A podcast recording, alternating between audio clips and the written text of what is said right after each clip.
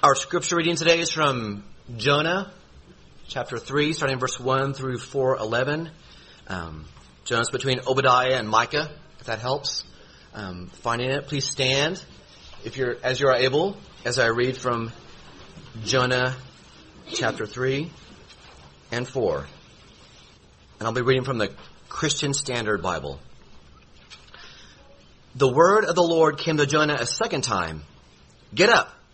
Go to the great city of Nineveh and preach the message that I tell you. Jonah got up and went to Nineveh, according to the Lord's command. Now Nineveh was an extremely great city, a three-day walk. Jonah set out on the first day of his walk in the city and proclaimed, "In forty days Nineveh will be demolished." Then the people of Nineveh believed God.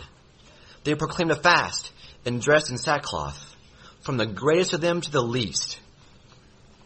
When the word reached the king of Nineveh, he got up from his throne, took off his royal robe, covered himself with sackcloth, and sat in ashes. Then he issued a decree in Nineveh, by order of the king and his nobles, no person or animal, herd or flock, is to taste anything at all. They must not eat or drink water. Furthermore, both people and animals must be covered with sackcloth, and everyone call out earnestly to God. Each must turn away from his evil ways and from his wrongdoing. Who knows? God may turn and relent. He may turn from his burning anger so that we will not perish. God saw their actions, that they had turned away from their evil ways. So God relented from the disaster he had threatened to them with, and he did not do it. Jonah was greatly displeased and became furious. He prayed to the Lord, "Please, Lord, isn't this what I said while I was still in my own country? That's why I fled toward Tarshish in the first place. I knew that you are a gracious and compassionate God, slow to anger, abounding in faithful love, and one who relents from sending disaster. And now, Lord, take my life from me, for it is better for me to die than to live." The Lord asked, "Is it right for you to be angry?" Jonah left the city and found a place east of it. He made himself a shelter there and sat in its shade to see what would happen to the city. Then the Lord God appointed a plant, and it grew over Jonah to provide shade for his head to rescue him from his trouble. Jonah was greatly pleased with the plant. When dawn came the next day, God appointed a worm that attacked the plant, and it withered. As the sun was rising, God appointed a scorching east wind. The sun beat down on Jonah's head so that he almost fainted, and he wanted to die. He said, "It's better for me to die than to live." Then God asked Jonah, "Is it right for you to be angry about the plant?" "Yes, it's right," he replied. "I'm angry enough to die." And the Lord said, "You cared about the plant, which you did not labor over and did not grow. It appeared in a night and perished in a night. So may I not care about the great city of Nineveh, which has more than one hundred twenty thousand people who cannot distinguish between the right and their left, as well as many animals?" Ephesians chapter four, we'll be looking at the remainder of verse twenty-six that we started a few weeks ago, and then including verse twenty-seven. So Ephesians four, twenty-six to twenty-seven, get serious about sinful anger. Get serious about sinful anger. Jerry Bridges labels sinful anger as a respectable sin. In other words, it's a sin that Christians tend to tolerate.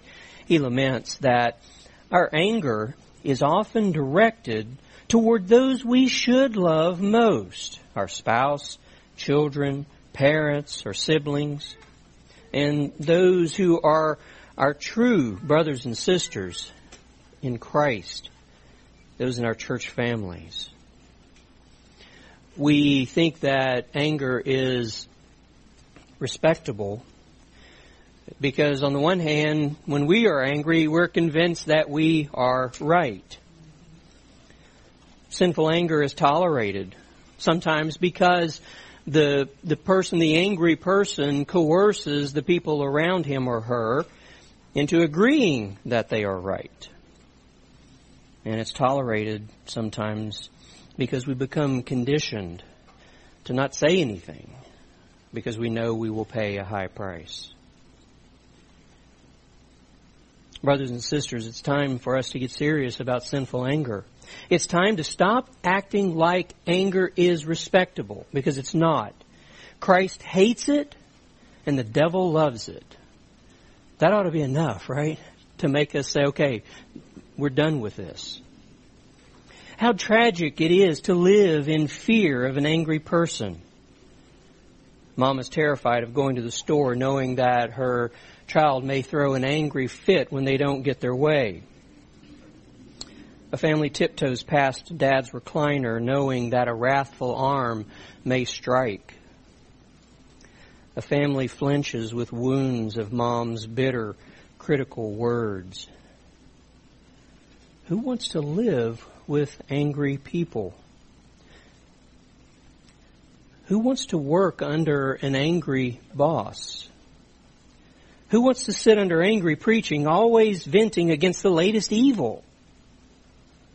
Who wants to be around church members who are quick to be offended? Who wants any of that? Well, surprisingly, Christ saves angry people. If he didn't, this place would be empty. He puts them into his church. But, and this is important, this is key, he refuses to leave them that way. He refuses to let them stay angry. Jesus provides rich resources that are designed by His Holy Spirit to transform those people into those who are, we will see in verse thirty-two later, they are kind to one another, tender-hearted, forgiving each other. And so, in this, these two verses, we are called to obediently and skillfully prevent sinful anger. To obediently and skillfully prevent sinful anger. We need to be first sobered by the fact that God prohibits sinful anger.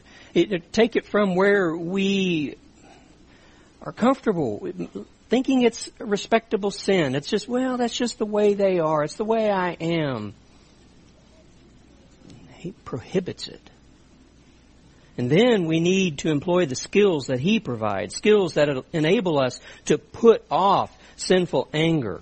But sinful anger, if you've ever tried to dislodge it from your own life, you know that is hard. And so we need something powerful to replace it. And to begin, what we need is something that can begin transforming our thinking. Because it is so hard. It, it's not just something that we decide, okay, I'm not going to be angry anymore. It doesn't work that way. I wish it did. There's more to it than that. What's going to transform our thinking? So when you're angry, I want you to ask yourself this. Or... Say to yourself, sorry, I want you to say to yourself this. Now, the first part of this is easy. You already do this, okay? Say, I'm angry, and I believe I have a right to be. You're already convinced of that. That's, when you're angry, you're always convinced you're right, right? Okay? So just say it. Be honest with yourself. Admit what's already true, you know to be true. But then add this. And this is the transforming part. This is the part that is designed to start changing your thinking about sinful anger. Or just to understand angry anger right. What is, say this, I'm angry and I believe I have a right to be, but what is most important is that I seek a biblical solution while maintaining godly character. And so what we've talked about with righteous anger and those two lessons last year that we had, uh, just kind of boil that down to a couple key points that we need to get us moving in the right direction of transforming ourselves regarding anger, is to say, okay, yeah, I'm angry, and I, I feel right now that I have a right to be, But, and tell yourself this, but I need to be pursuing a biblical solution. Because if you're not pursuing a biblical solution, then automatically your anger is not righteous. And say to yourself, and I need to make sure I maintain godly character. I mean, think fruit of the Spirit. Uh, and then those those ones that I read at the uh, in verse thirty-two, uh, these beautiful character traits of that describe our Lord Jesus Christ, and He wants them to describe us. Maintain those. If you don't maintain all of those, now some are going to be, remember we talked about that, some are more to the forefront than others. But if you can say, I'm not self-controlled, then you are sinfully angry. If you can say, I am not peaceful, you're sinfully angry, right?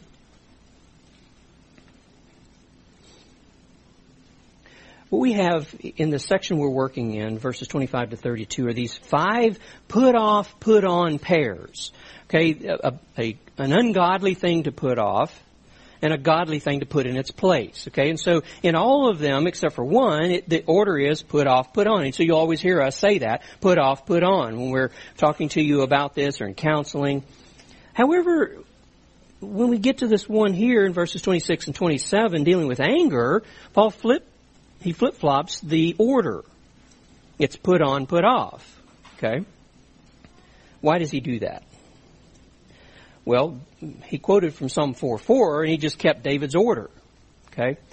But he, he has a, a method to his madness here. Because we need to understand, like, okay, we're going to get to stealing. Everybody knows that stealing is wrong. Okay? And he can start out with, okay, don't steal, but. Okay? With anger, though, we really think we're right. And, he's, and he's, he says, okay, be angry. And we're like, whoa. I'm supposed to be angry? Well, righteously, yes. And that's why we spent a couple of weeks talking about what does that look like? What is righteous anger? We need to understand really that so that we know what it is that's supposed to be put off. Because anger, like, you know, stealing is never okay. It's always sin. But anger can be good and righteous, and it can be unrighteous. And so he tells us first. But he's keeping David's order from Psalm four four. And what was going on just briefly there in that psalm is David is warning his adversaries not to sin by making false accusations and other things like attacking him. See, he was confident, we find in that. So it's a lament psalm that, that transforms into a psalm of confidence. And so he's confident, and he shows that in the psalm, that God would avenge godly people. And so that's why he speaks up to and warns his adversaries. He says, tremble and do not sin. And then Paul takes that from the Septuagint, the Greek version, be angry and do not sin. But what David is telling his adversaries is this, you know, you might feel like you have a right to be angry with me. I get that. But be careful not to sin. In your anger, he's telling them, tremble before God. Because if you sin, He will avenge. See, David was confident of that. And just as a word of comfort to those of you who maybe live under sinful anger, God will avenge you. He will. Now, in those previous two lessons, I gave a general definition. We said this. Anger is a powerful emotion prompted by perceived evil. In other words, we think it's really evil initially. We might be right, we might be wrong. And that motivates us. That's why it's a strong emotion, because it's designed to motivate us to do something. It motivates us to respond to that evil. Now, that definition applies to both righteous anger and unrighteous anger, godly anger and sinful anger. Okay, it applies to both. And so before we examine sinful anger the rest of our time today, let's review quickly what we learned already about righteous anger, just to get that back in our minds. You know, we've had, you know, an awful lot of sweets and everything, and our minds are probably purged of everything we've learned last year. So we, we, let's get it back in there, okay? This is like a righteous garment that we put on. This is the put on part. First, righteous anger that's expressed in a settled conviction, it imitates God. Okay? So righteous anger, if it's expressed in a in a settled conviction, it imitates God. That's surprising to some people. Some people think that that all anger is sinful, that it's never righteous. And, and they need to do a Bible reading program, okay? So we've we've advertised those already, you know, read through the Bible this year, and, and you'll see that God does get angry, but it's always righteous. Second, righteous anger is against actual sin that is defined by whom? Or what? By Scripture, by God, okay? It's not defined by our expectations. And that's very often where we go wrong, is we have expectations. You know, this is the way you ought to behave toward me, and then you don't, and I get angry.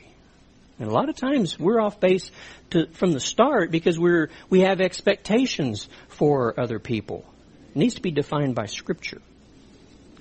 Third, righteous anger motivates toward biblical solutions. That's why it's a strong emotion. It it is supposed to. God gave us this emotion, this this strong emotion, to motivate us to do something about it. So if there's a situation where there, sin is happening, God wants us to do something about it. Okay, and so we have that strong emotion, but it's supposed to move us toward a biblical solution, not what we typically do. And then for the individual believer, that'd be you and me, the goal of righteous anger will be to correct and restore. It'll be to correct and restore. Remember we talked about there are two different ways of looking at the goals of anger. One is punitive and the other is constructive, okay? Where uh, punitive, really biblically speaking, that belongs to God. And he's delegated that to the state. Okay? Outside of that, punitive anger is not for us. So none of us here are, uh, are judges who sit in a court of law that can pass a sentence. Okay? So it doesn't apply to any of us. Punitive anger is not something. But sadly, punitive anger is the most common form of our anger. Where you hurt me, I'm going to hurt you back. Right? It should be to correct and restore. And then finally, righteous anger expresses itself in godly character. This is a very important and helpful point. We need to think through the Spirit and all the other graces that we find, the character traits in Scripture that tell us about this is what Christ is like and we're to be like. And your your anger, if it is righteous, it will it will be done in a way that shows godly character. Okay. So whenever you're sinning, your anger is not righteous. Now maybe you're right about the situation, but if you're responding without godly character, then you then that's your anger maybe was righteous and now it's sinful. Okay, so let's look at the text before us today, Ephesians four twenty-six and twenty-seven. Uh, follow with me there. Paul says, "Be angry, and yet do not sin. Do not let the sun go down on your anger, and do not give the devil an opportunity." God forbids us to exercise sinful anger. We need to understand that. It's not a suggestion. He's not making a recommendation, hey, life will be better if. He forbids it. Do not sin in anger. These two commands here at the, the beginning of verse twenty-six, they go together. They're joined by a conjunction, and. Be angry and do not sin. So if you're going to be angry, if the situation calls for righteous anger, You make sure that you do not sin. That's what he's Paul is telling us here. Those go together. They they need to happen at the same time. If you should be angry, do not sin. You are forbidden to sin in anger. And the word for sin here is one we've seen many times before in our studies. It means to miss the mark. And remember, it's that's a deliberate missing of the mark. Here, when we're dealing with anger, what Paul means by it is it is deliberately sinning because you think you have a right to. I mean, that describes our anger, doesn't it? You know, so so I just get mad and I start throwing things at you, okay? Because I think I have a right to. That's why I do it. I wouldn't do it otherwise, right? And, you know, strangely, and, and this shows a little bit of uh, what we might call insanity. When we're angry, we think it's okay to sin. Don't we? We think it's okay to cuss. I think it's okay to lose our temper, you know, to, to um, yell and scream and throw things, uh, you know, have a temper tantrum on the floor in the store. Um, we think it allows us, it, it gives us a right to be hateful to other people. And... And I see this happening more and more among Christians today, and it grieves me. When we're angry, it's people think that it gives us a right to just toss out the fruit of the Spirit, Christian character. That ought not be.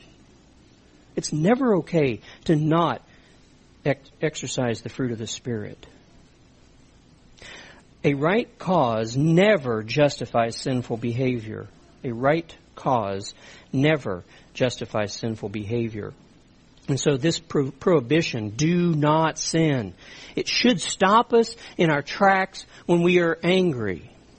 And when you find yourself and the, and the anger starting to well up, and it, it might be righteous and it might not, but when it is when it is welling up, it should stop us in our tracks and remember, okay, I'm, I think I should be angry here, but... God tells me, do not sin. I need that prohibition. I need to rem- remember it. And if you, you're not convinced yet, think about what Jesus said in Matthew five twenty-two. He warned against people making a habit of sinful anger. And he said, because if you do, you will be guilty before God. Guilty enough to be sentenced to hell. It, it's that serious. You know, and that, that's why it's so mind-boggling that we would make it respectable. That's something that we tolerate in ourselves and in one another when we forget what Jesus said about it. So put off sinful anger.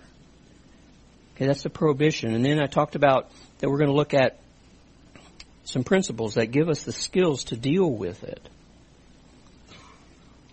First, seek a biblical solution as soon as possible.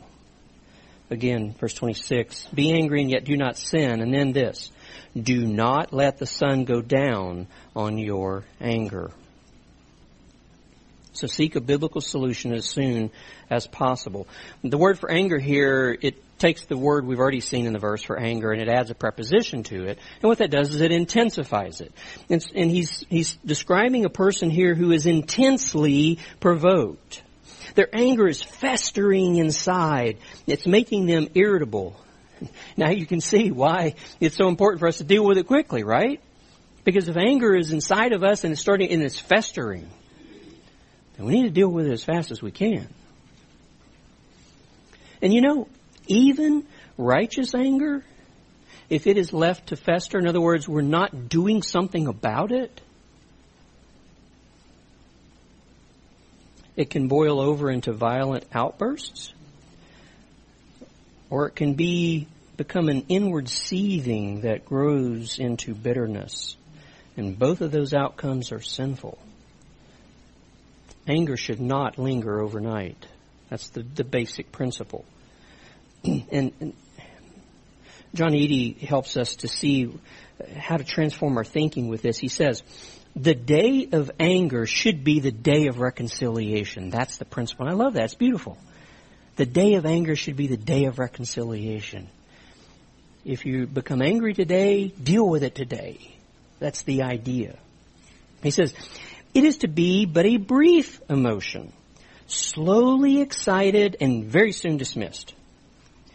If it be allowed to lie in the mind, it degenerates into enmity, hatred, or revenge, all of which are positively and in all circumstances sinful. When we let anger, we allow it to to linger unaddressed, sins like those in verse thirty-one, which we'll get to later, they they will be allowed to sprout and flourish. He, he describes their bitterness, wrath, anger, clamor, slander, and malice. Again, what did Jesus say about this? Matthew five, anger can turn into hatred. Jesus said that that's murder in the heart.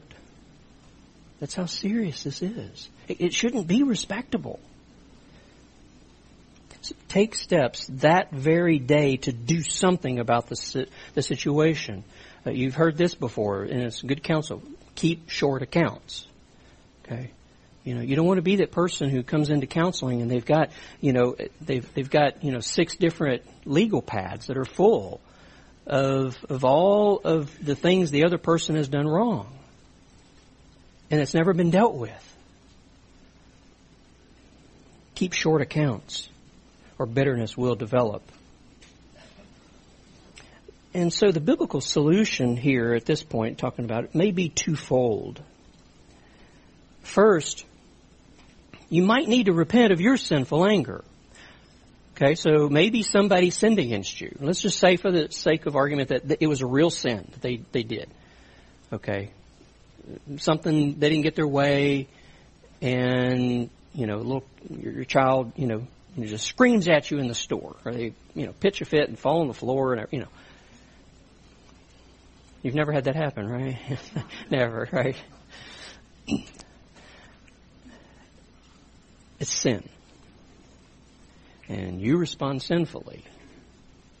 Okay? You might need to repent of your sinful anger first. And some of you may have years of sinful anger that you need to deal with. You know, you, you might. That's more common than you think. Now, whether it is years of sinful anger or a one-time event, just happened right, you know, right now, the first thing you need to do, if you did sin in response to that person, is to repent of sin. And what, what does that mean? Okay, I don't want us to just pass by repentance and you don't even know what that means. Okay, what does it mean to repent? First, confess your sin. Confess it to God. Confess it to the other person. Okay, I sinned against you. God doesn't work on, well, who sinned first? You know, we do that. Well, you know, I, I'll confess my sin once you confess yours because you sinned first. And God doesn't work that way. He calls both of you to be first. Okay? So you sinned against them and you confess it. It's like, God, I sinned against my, my spouse or child or parent. And then you turn to them. I sinned against you. And here's how I did. This is what I did. Second, ask the other person to forgive you. That's important because that clears the slate. When you, you confess your sin and you say, will you forgive me? Now you put it on their, put the shoe on their foot, and they have to respond now. And they're required by Christ to forgive you. And when that happens, guess what? The most beautiful thing in the world. The slate's wiped clean. It's gone. You leave it, it's gone. Okay, read about what God says in the Scriptures about how He deals with sin, and that's how we are supposed to deal with sins. Now we can move on with a with a clear relationship. And then third, put on the righteous behavior Scripture calls for. That's a repentance. It's not just, I mean, you know, because you could just like, okay, well, you know, one hundred fifty-seven times a day I'm going to confess my sin and ask your forgiveness, but I'm not ever going to try to change. Okay, that's not repentance. Repentance is work on change. So, repent, and then, only then are you fit to help the other person with their sin. So they sinned first. You sinned in response. You need to deal with your sin first. Matthew seven, Jesus, you remember the take the log out of your own eye section? You have to deal with yours first. And then you can see clearly to then help them. So after you have cleared it up, so I sinned in response to you, and you've forgiven me. Now, I would like to take some time here and talk about what happened when you threw yourself on the floor in the store, or when you screamed at me. And okay, let's deal with that. Then help that other person if it's a real sin. Sometimes you'll find out that, no, it's just my expectations. I got mad and it wasn't even a real sin on their part. But if it is, then you can deal with it.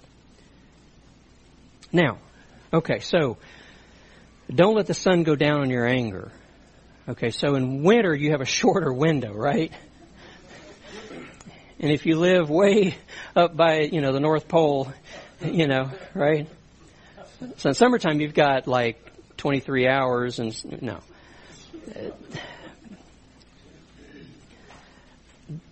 It's a, it's a basic idea of deal with it as quickly as you can, preferably today. Shoot for that. But you know, sometimes, especially when it's in the home, it's way past bedtime and you have to get up early tomorrow. And you know that if we keep this going, I'm not going to get any sleep. Okay. It may be wise to say, and this is okay, but you've done something, is to say, can we commit to dealing with this tomorrow when I get off work, when you get back from school, when whatever, okay? We will deal with it as quickly, as soon as we possibly can. That's doing something, right? This verb here is a present tense imperative. What that means is it sh- we should not make it a habit of harboring anger overnight. That's the idea. Don't make it a habit. Okay, that's why we don't have to be legalistic about, you know, I'm sorry, we're not getting any sleep tonight. Okay, and guess what tomorrow's going to be like, right? Okay. No, you don't have to be legalistic, but don't take this lightly either. Don't take that as an excuse to just keep blowing it off. Okay? At the very least, commit to deal with it as soon as possible. If you can, if you have time, get a plan started for dealing with it. Say, okay, tomorrow, when okay, when I get home from work, we'll, we'll deal with this. We'll sit down, and what we'll do is we'll look in the Bible, we'll read this, and start a plan if you can. If you don't have time, say, okay, the first thing we're going to do is make a plan, but our first step is we're going to sit down tomorrow at, you know, five o'clock, six o'clock, whatever, after supper. We're going to sit down and we're going to deal with this.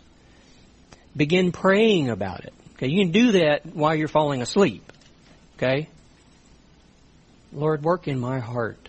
Show me if I have sinned. Begin praying about it, praying about a solution. And then maintain godly character.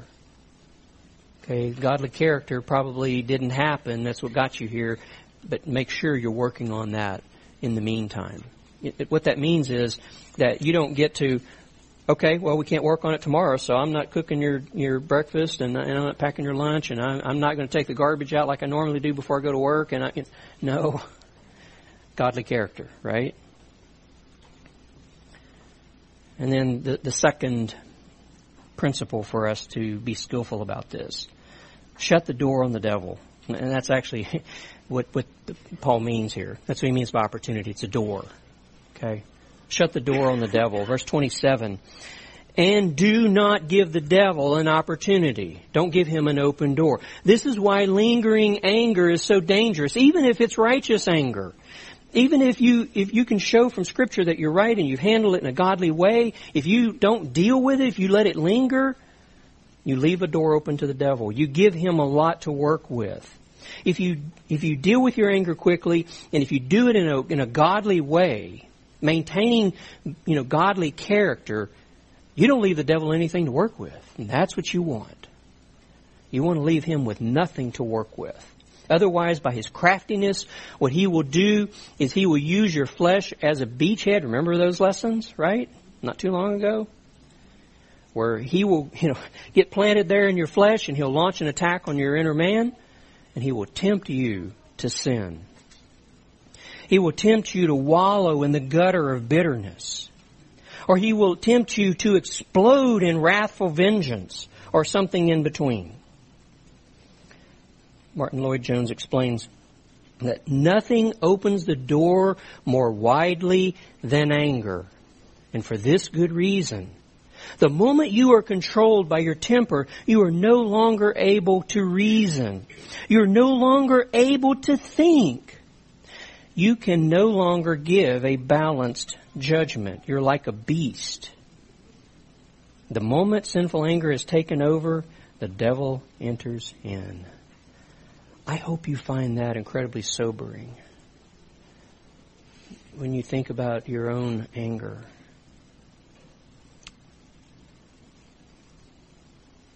So by way of application, sinful anger, don't do it. It's that simple. So Paul says, don't do it. And then this, deal with all anger, righteous or unrighteous. Deal with it quickly before the devil sees that you left the door open. Because he'll see it. But he's always seen it, right? You let anger fester, and what happened? Oh, a lot of bad happened. Why? Because the devil saw the door open, and, he, and he's going to take it. He will always take that door if you leave it open. Next week, we're going to dive more deeply into ways that sinful anger is typically manifested. And we'll we'll recognize these things in ourselves. I, I know it's not going to be fun, but we need this. We need to understand this. We don't want sinful anger to be respectable anymore. As we come to the Lord's table, I want us to meditate on these things. Christ breaks into the lives of, of angry people.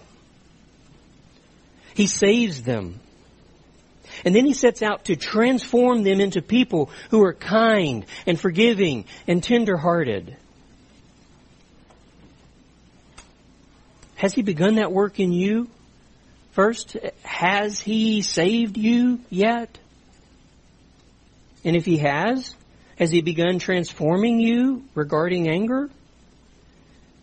And if he has, is there still more work to do? Examine yourself. See, because the cross is where all this happens, and that's why here at the table, we're all gathered around the cross in our minds, our hearts. And we need to examine ourselves before the cross, because it is only the cross that can transform us from being angry people to forgiving, kind, tender-hearted people. So meditate on that while uh, we partake of the Lord's table.